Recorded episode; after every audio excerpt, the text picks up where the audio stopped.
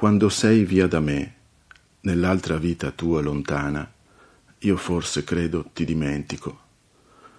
Lo faccio perché devo farlo, perché la vita chiama da un'altra parte, lo sappiamo, ma anche perché ciò ti fa del bene, o così mi racconto, che è meglio avere un padre meno triste e meno addosso.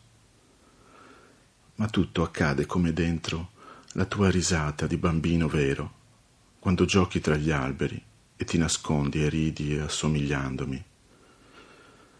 Così la tua risata è una mancanza dimenticata e che conforta, come la mia apprensione nella dimenticanza tua di me che quotidianamente ti costeggia.